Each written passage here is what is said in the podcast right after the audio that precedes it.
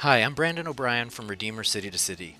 In this series, Church in Outbreak, we're talking with staff and ministry partners around the country as we try to figure out together how to respond wisely and faithfully to the global COVID 19 pandemic. Beginning March 15th, many churches around the country and around the world were prohibited from gathering for weekend services, so church leaders scrambled to get their services online. Now, more and more cities have shut down all but essential services. People everywhere are practicing social distance, and the implications for ministry are huge. What should churches keep doing? What should they stop doing? What should they start doing that they've never done before? How many of these changes are for right now, and how many should be permanent? Thanks for listening.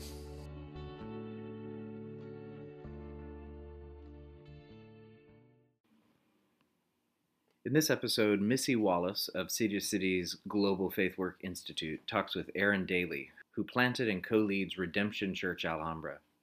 Aaron is part of the leadership team for Redemption Church Arizona and the Surge Network, and is Southwest Catalyst for City to City North America.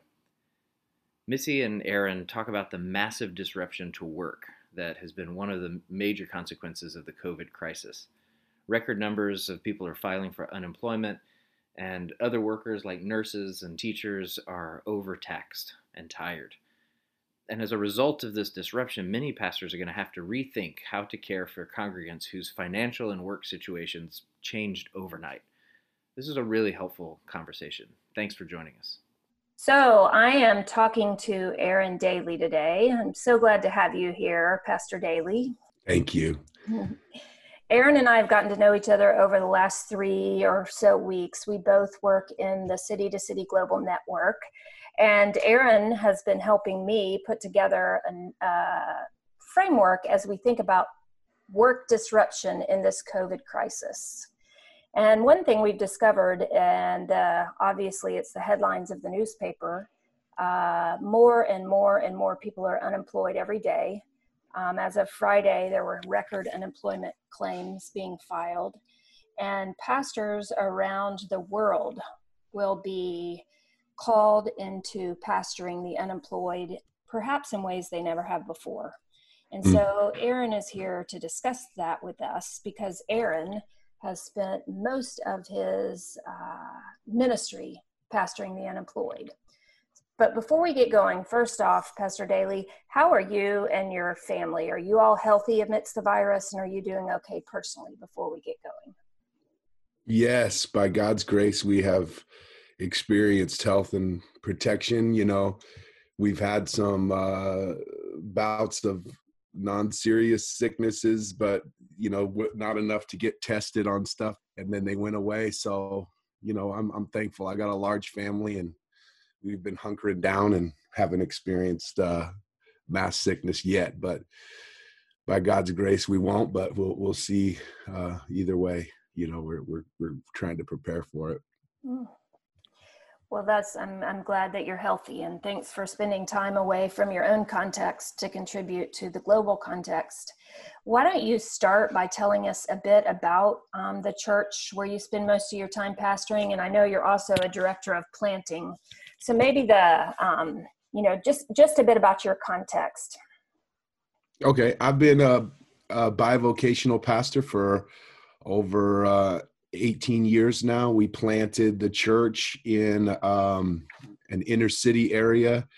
And uh, so there's a few levels of my context. One would be I work with Surge and City to City as now my, you know, other part of my job. I also am a part of a multi-congregational church. We have nine congregations, and I sit on the executive team of that. It's called Redemption Church Arizona. And so I'm a part of that leadership team. And then on my local congregation setup, I get to be the lead pastor alongside a dear brother of mine named Wayne Winter. We co lead the church together. He's an African American brother, and uh, we have been able to pastor together for the last uh, five years together. But I planted the church 18 years ago amongst, let's say, working poor, impoverished in a community called Alhambra in Phoenix.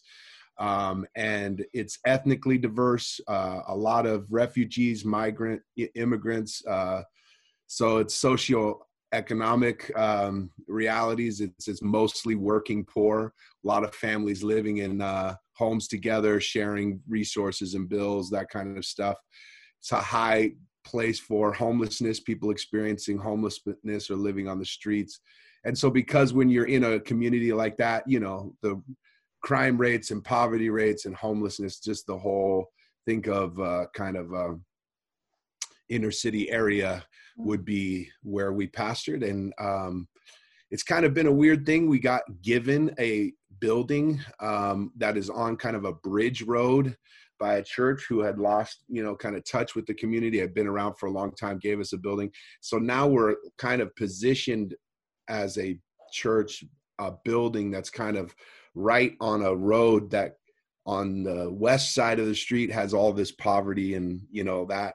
On the east it's kind of developing. So we've kind of taken this position of a multi-ethnic multi economic if you will multi everything kind of congregation. There's about mm. four or five hundred of us at least before this covid thing took place. And uh and uh we have uh a beautiful community I, I, I call family. I mean, honestly, it feels more like a family than it does an institution. So it's mm-hmm. been a, a, real gift for for us. I don't know if that's enough info, but that's kind of yeah. where we're at.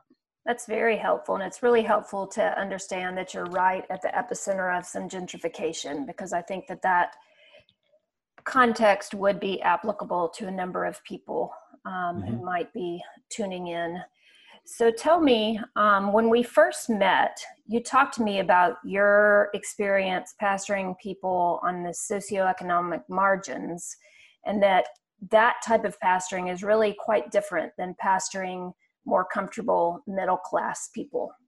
And so, how would you tell me what you think are the major differences and how someone who has not pastored people on the margins very often might need to think a little differently? Yeah, so the first thing I would want to say on my experience is that every pastor is shaped by their context and their experience. Um, and I would just say I've spent my whole life ministry uh, in the margins and, and around people of, you know, different uh, economic classes and that kind of stuff. Although I wasn't raised in that environment, I found the most life and spirituality and faith and um, Christianity, if you will, that I could see in scripture. I did not find that in the center. I actually found that on the margins. And so I feel like more blessed to be pastoring in a context like this than anything. I I I, I hesitate to talk about its sacrifices because I think it's a massive. Uh, I feel like I've gained more than I actually have given. Um, so I do feel a massive weight to at least in exclamation points say i'm the blessed one by being in these places. Uh, the poor and marginalized have shaped my life and I, I believe jesus uses the poor and marginalized as illustrations for what worship should look like and what giving should look like and what godliness should look like. And so i feel more blessed because i feel like they've taught me more than i could ever teach them Mm. Um, and so that's where I have found um, the most, at least, feel of what it means to be a follower of Christ and to learn and all those kinds of things. So my my experience definitely has been in that all of my life in ministry. My wife and I felt called and drawn to those contexts to kind of be around the places where we called it where nobody wanted to go. But um, so that that I, I at least want to say that before I say uh, most pastors, what I think have been taught, and I'm in the church planting world, and I hear this all the time, is most pastors are kind of taught to go and target a group of people and build kind of a church community out of that targeted group of people.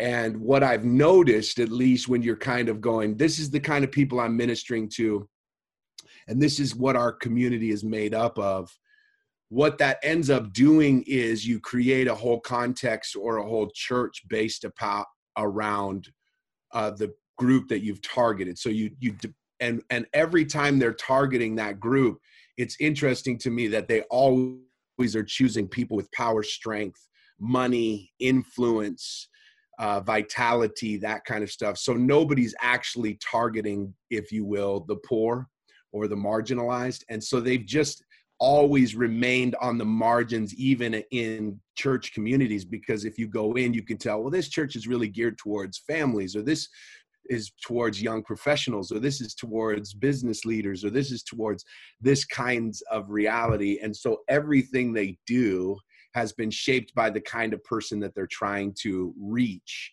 But it, most people are not making a real, most churches are not making a real exerted effort to say, hey, how can we care for, reach, do life with, in community with the poor? And so I've personally felt disconnected from a lot of conversations. I mean, I think I told you this when we first, the faith and work conversation has always been felt disconnected from me because a lot of pastors will just choose the kinds of jobs they wish they had and then help those kinds of people hmm. you know so they usually go after the people that are doing great work rather than grunt work. And um and so all of that kind of stuff is we've geared our whole conversations around helping creatives and uh, productive people business leaders that kind of stuff. And so i've felt really disconnected from a lot of the conversations because um, most of our ministries and lives and churches and everything has if we're honest ignored the margins. And so it it just is felt disconnected for me in in my own life and ministry for the most part. And so i think now um that that will help shape kind of some of this conversation. I think there's a lot of good there but I do think it's an ignored section or a forgotten section of of the of society and the church and all of that. So we have a, a lot of pastors maybe listening whose um, congregants or constituents haven't historically been on the margins, but in six months they may find themselves on the margins with layoffs like um, globally like never before, and it's unclear whether this is to use the words of some of our friends at another ministry called Praxis. It's unclear whether this is a blizzard, a winter, or an ice age. Right. Um, if we're moving towards winter and ice age, um, pastors are going to be finding themselves with large swaths of their congregations unemployed. What could you teach them practically about how to pastor specifically to the unemployed um, in large numbers that maybe they don't didn't know before? I mean, a really good question. So there's a couple of ways I can answer it, and maybe we can do however uh, seems best for for people. One would be when somebody is kind of historically um, on the margins. There's more than just economic realities to it. There's actually systemic oppression that's involved with being on the margins of society. Like the whole system is working and in their way and they're on the outside of that system so i want to at least delineate from those who are going to slip into the margins to know that they probably aren't slipping into the margins they're probably just slipping into kind of a temporary poverty to be honest mm-hmm. where they'll probably double down and work as hard as they can to take care of all of their lifestyle and they'll immerse themselves into finding whatever jobs they can find to try to hustle and get things done as much as possible. So the territory that they'll find themselves in may not be the exact same. So I don't want to pretend that it is, meaning that most of their people might all, all of a sudden become distracted and discouraged and all those kinds of things, but the system is still working for them. Yeah. So the government is still trying to help them. Uh, churches are still trying to reach them.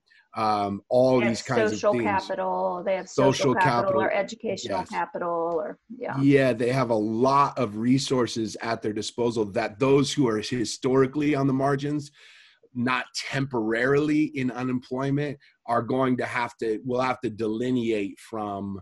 I would I would hope that um, that those who are experiencing temporary poverty, if you will, would allow this season to give them more of a heart for the poor and for the marginalized, and that they would have a glimpse of why they've hated it so much you know um, and and be able to maybe have some compassion on people who've been economically disadvantaged and have some sort of so i would hope inside of this kind of temporary even if it's a couple of years it's still temporary compared to those who've lived historically and grow, grown up in it and have um, you know walked in it for a long time there there's still a level of it that they're not going to ever be able to understand because the system is working for them mm-hmm. so i don't know if the, i'm not trying to thwart the question. I just want people to at least not go, oh, I've experienced that also, yes. because it's not the exact same thing. It's not like apples to apples, is what Super I'm saying. Super helpful. Yeah. Yeah. Yeah. So it's not just these people are unemployed, yeah. so that's why they're in that spot. There's a um a, a problem with all kinds of things and systems and structures that are around it that they're constantly no matter how hard they try to find to get jobs or no matter what's taking place they're constantly like feeling they're fighting against this system. Yes. So um, i think pastors inside of that could do a couple of things that uh, maybe would be helpful. I, I i would say my my experience would be when i'm working with and maybe this could lead to the second question i don't know but um, i do think that inside of this pastors could really use the poor and marginalized who have historically been poor and marginalized to now become the teachers and and to teach those who um, have um, been there historically on what faith and vitality and spirituality looks like when you're not living in abundance but you're living in just off your daily needs kind of like manna you know? And what does generosity look like when you're not giving off the top of your daily needs but it's actually sacrificial generosity. What does it look like to actually work a job that may not be fun right now and you gain a lot of you know you know a, lot of you know it, it feeds you because you enjoy it you know? It's one you have to like get out of bed and force yourself to do. You know there's a lot of things that we would definitely be able to learn from those who are on the margins right now or have historically been there. So i think a lot of people are just afraid of losing abundance. I don't know how many are actually afraid of living um living in poverty. I think they're just afraid of not being rich and not having a lot. Um, and so that's that's kind of my pushback or struggle on that is like, man, I, I I'm dealing with people who are just going to become more like like more impoverished in this time and are like literally figuring out how do they eat their next meal versus like maybe there'll be a season of that but there's going to be a lot of help for them and a lot of resources. And i'm just been praying recently like lord help us to allow this time to give us a heart for those who are you know poor and and those who are on the margins so maybe using them as teachers helping them lead through this that kind of stuff is some of the stuff i'm thinking of. But i don't know if you want me to go into this second question just just to kind of think. I do think a lot of pastoring that that can be really helpful. And this is not just in time of crisis but i think beyond times of crisis is that the apostolic leaders or the pastors in scripture if you will would spend a lot of their time pastoring people according to their economic realities um, and they would do it very differently. They wouldn't pastor everybody the same. And so I think when you're in multi whatever kind of communities, you'll end up seeing people. Um, you'll end up seeing pastors having to address certain kind of peoples and places that they're in. And the thing that's been helpful for me is like texts like First Corinthians 12 um, and then First Timothy 6. I'll just point out a couple of ideas on this. First Corinthians 12 goes into that we're all one body, no matter Jew or Greek, slave or free. There's an economic reality into that slave or free language, um, but we're one in the spirit. We drink of the same cup. And then it gives two thoughts. It's the it, it gives two ideas of like if you're you know if you're an eye or a hand that we're all a part of the same body and then there's indispensable parts i would just say those are kind of the marginalized parts and then there's those parts that or, or there's the there's those parts that are the weaker or the more vulnerable parts and then there's the parts that receive a lot of honor and inside of that uh, Paul is saying to them some very different messages. So he says to those who are the parts that are um, the weaker parts, you should never say you don't belong because there's a sense of insecurity for the parts that um, feel like they don't have a lot to offer. They feel like they don't belong to the body. And he says, don't ever say you don't belong because there's a lot of people that will walk into the body of Christ or into the church and feel like I don't fit here. I don't belong here. Um, this is not, you know, there's insecurity. I don't have a lot to bring. Well, then there's another message that he gives to the parts that are a lot stronger. He says to them, never say, I don't need, because there's a tendency in those who have a lot to say, I can take care of myself and I don't need the weaker parts of the body. So he pastors very differently two types of groups. He says to one, don't be insecure and, and, and know your value, know your worth, know how much you belong. And at the same time, he's saying to those who have and are a lot and the privileged parts, saying, you better never uh, say, I don't need. And I think he becomes even harsher and more confrontive towards the uh, stronger parts by saying, a never say I don't need is is kind of confronting their arrogance and pride because a lot of them have been able to operate separate from the weaker parts for for a long time and so they're saying I just don't need it. I can do it all on my own. I don't need them, you know.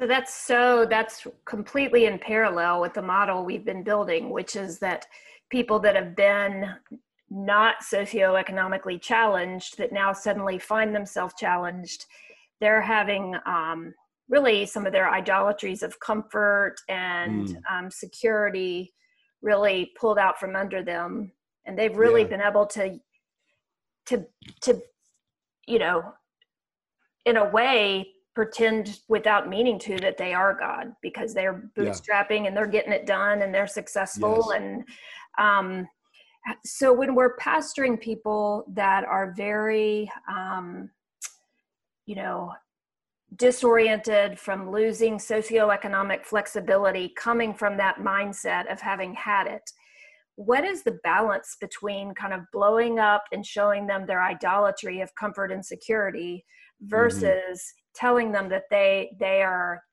god's beloved child no matter what they do even if they fail um, what's the balance of how you the support challenge for yeah, yeah. for those folks yeah, so I mean, I'll answer that by saying this too with with First Timothy because I think that that's a great question.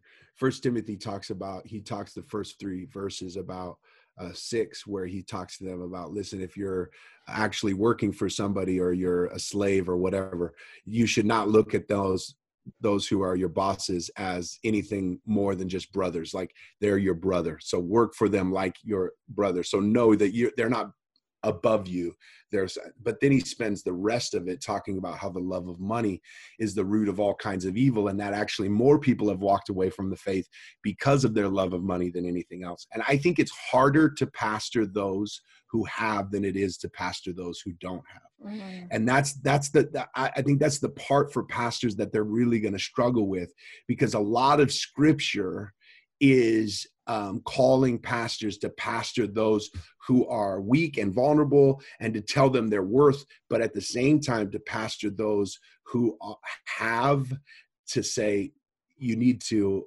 not love this so much. So you have to both confront idolatry and call out insecurities at the exact same time and without the spirit and wisdom and help and the, discernment of help going into somebody's heart there's a, a sense where we can be even comforting them and saying, oh, you'll get back to that and all those kinds of realities rather than really helping them to discern and pray that it could be grace right now, like total grace right now, that God is showing you the things that you had been finding comfort in for so long instead of rather of turning you over to it he's showing you that those things could not satisfy you right mm. and that in the midst of this we've got to make sure we're offering our people where true satisfaction in life lies and and that is in in him and in, in in christ and his word and in trust in him and knowing that he's going to work them through this and so what we've been trying to do in the midst of this is allow god to do his work of uncovering our idols without getting in the way of that because i know you're doing that with the stuff that you guys are working on which i think is uh, thanks for sharing it with me because it's been powerful. I think we shouldn't be afraid of our idols being exposed because that's grace. That's grace that He would not allow us to just continue to kneel down to those things. And a lot of things are being uncovered to me. I mean, that's the reality. I think pastors are having their idols exposed right now, you know. So, yeah. pastoring when your own idols are being exposed, of like, I might have started leaning way too heavy on my Sunday morning gatherings. Not that they're not important, but it could have become an idol. It, it could have become more than just uh, a place of worship. It could have been my only place of worship, you know? And so God is like, starting to expose some of those things in us and and being vulnerable with them. I've i've done that like being vulnerable with others like man i'm with you. God's exposing stuff in me too. Like he's exposing my own idols. You don't have to be harsh or critical or mean but also trusting that God's doing this work at the same time as allowing them to see like his goodness that it's his kindness that brings us back. His anger is is not default. It's momentary and it takes him a long time to get there.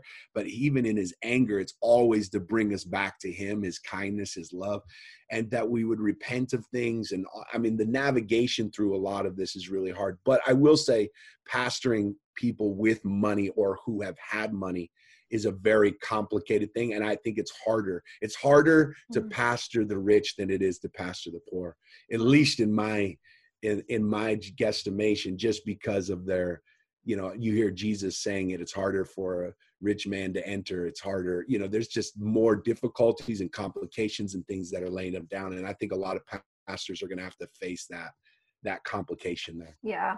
You can just fortify yourself a lot longer if you're rich on being in control. It takes a lot more to yeah. blow up your control. Yeah.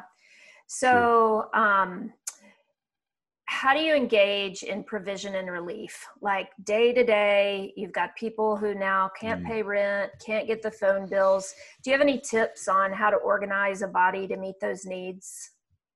Yeah, the, I like how you that. That's the only way mm-hmm. you have to really mobilize the priesthood of all believers you know inside of this and people have to really grab a hold of their role as the body of Christ in caring for one another and sharing resources. So we've, I mean, there's a lot of things we've done, but I'm sure there's there's so many ideas uh, that people can use. But we do have a continued like care for those who are experiencing homelessness. Homelessness. We've had a lot of, you know, the food distribution and clothing distribution that we've been able to kind of have give out. And we have a whole team that will go out and try to meet. We try to partner all of our relief work with um, relational work too. So we don't just do mass relief stuff.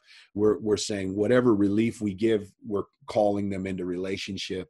Um, so we try to partner um, those things and saying man this right now is temporarily relieving and we're thankful we can do it but we would love to eat with you not just give you food. We would love to um, you know and all that kind of stuff is complicated right now with the distancing but we're trying to to do that faithfully and stay there. And then also we're dropping a lot off a lot of food boxes. To family or asking people to to give you know where they can and share needs with one another and then at the same time show each other a lot of grace because a lot of us are experiencing the same thing. So there's a lot of limitations inside of that. So yeah, mobilizing the priesthood of believers has been the lang- the language that we've been using as pastors. I think how do we equip the saints to do the work rather than feel like we got to do it all? Mm-hmm. You know? And so, I guess as your parting thought, um, what do you think is the most important things people pastoring in this time can be doing? This is going to sound cliche, but I, it really is not. I think prayer is it. And it's hard for pastors to admit that maybe Um, we haven't been dedicated to the ministry of prayer. And in those times of prayer, what ends up happening is, is we're not just talking, but we're listening to God speak in his spirit. He's going to bring in us all that we need. He's such a good teacher and such a good leader that um, if we're pastoring not by might or power, but by his spirit, um, then what's going to happen in those moments is all these questions and concerns and how do I even address these idols and all these kinds of things that are there. We have this counselor, this helper, this guide, this leader, this person of the spirit that is with us. We're not alone, even though we're isolated, and that we have all that we need, the riches of Christ given to us in the Spirit to navigate through this. But it's going to take us operating in a different mode as pastors. I think this, um, man, I've just been feeling the burden of like, there, yeah, we got to pray. And that, and, and I think all these resources that we've had all of this time, and all the things that we've been given and the ways that we're doing we just have thought if i could get more educated if i could read the next thing if i could do this if i knew what to do i would do it. And it's kind of a law based living rather than living by the spirit. It's like we really believe if we knew the right thing to do we would do it. Um, but we really need the spirit to help us to operate in this time and that is going to take a lot of humility and prayer. And i think for most pastors and i'm pointing all fingers back at myself our plans our strategies and everything have been our it's just been our deal, deal. we're really good at planning and strategizing mm-hmm. but um, i'm praying that uh, this will be a renewal of of learning to pray and hear god's voice and be led by his spirit mm. Tim Keller in a devotion this morning said, "Put your own oxygen mask on first before mm. you put it on for others." So I think wow, um, that's really good. I think that's a great place to stop, and um, just thank you for your time and your attention. And if anyone wanted to reach out to you and ask any questions, how could they get in touch with you? Um, I'm on all social platforms but you can also email me aaron dailey a-a-r-o-n-d-a-i-l-e-y at redemptionaz.com so redemptionaz.com so or you can go onto any of my social platforms. It's pastor aaron d. So p-a-s-t-o-r-a-a-r-o-n-d you can find me on all of them if you want to hit up hit me up. I'd love to pray with you well, thank you so much for um, your thoughts and your commitment to Phoenix and all that you're doing in the Arizona area, and particularly for loving those on the margin, being an example and um, someone we can all learn from. Thank you. Thank you. Thank you.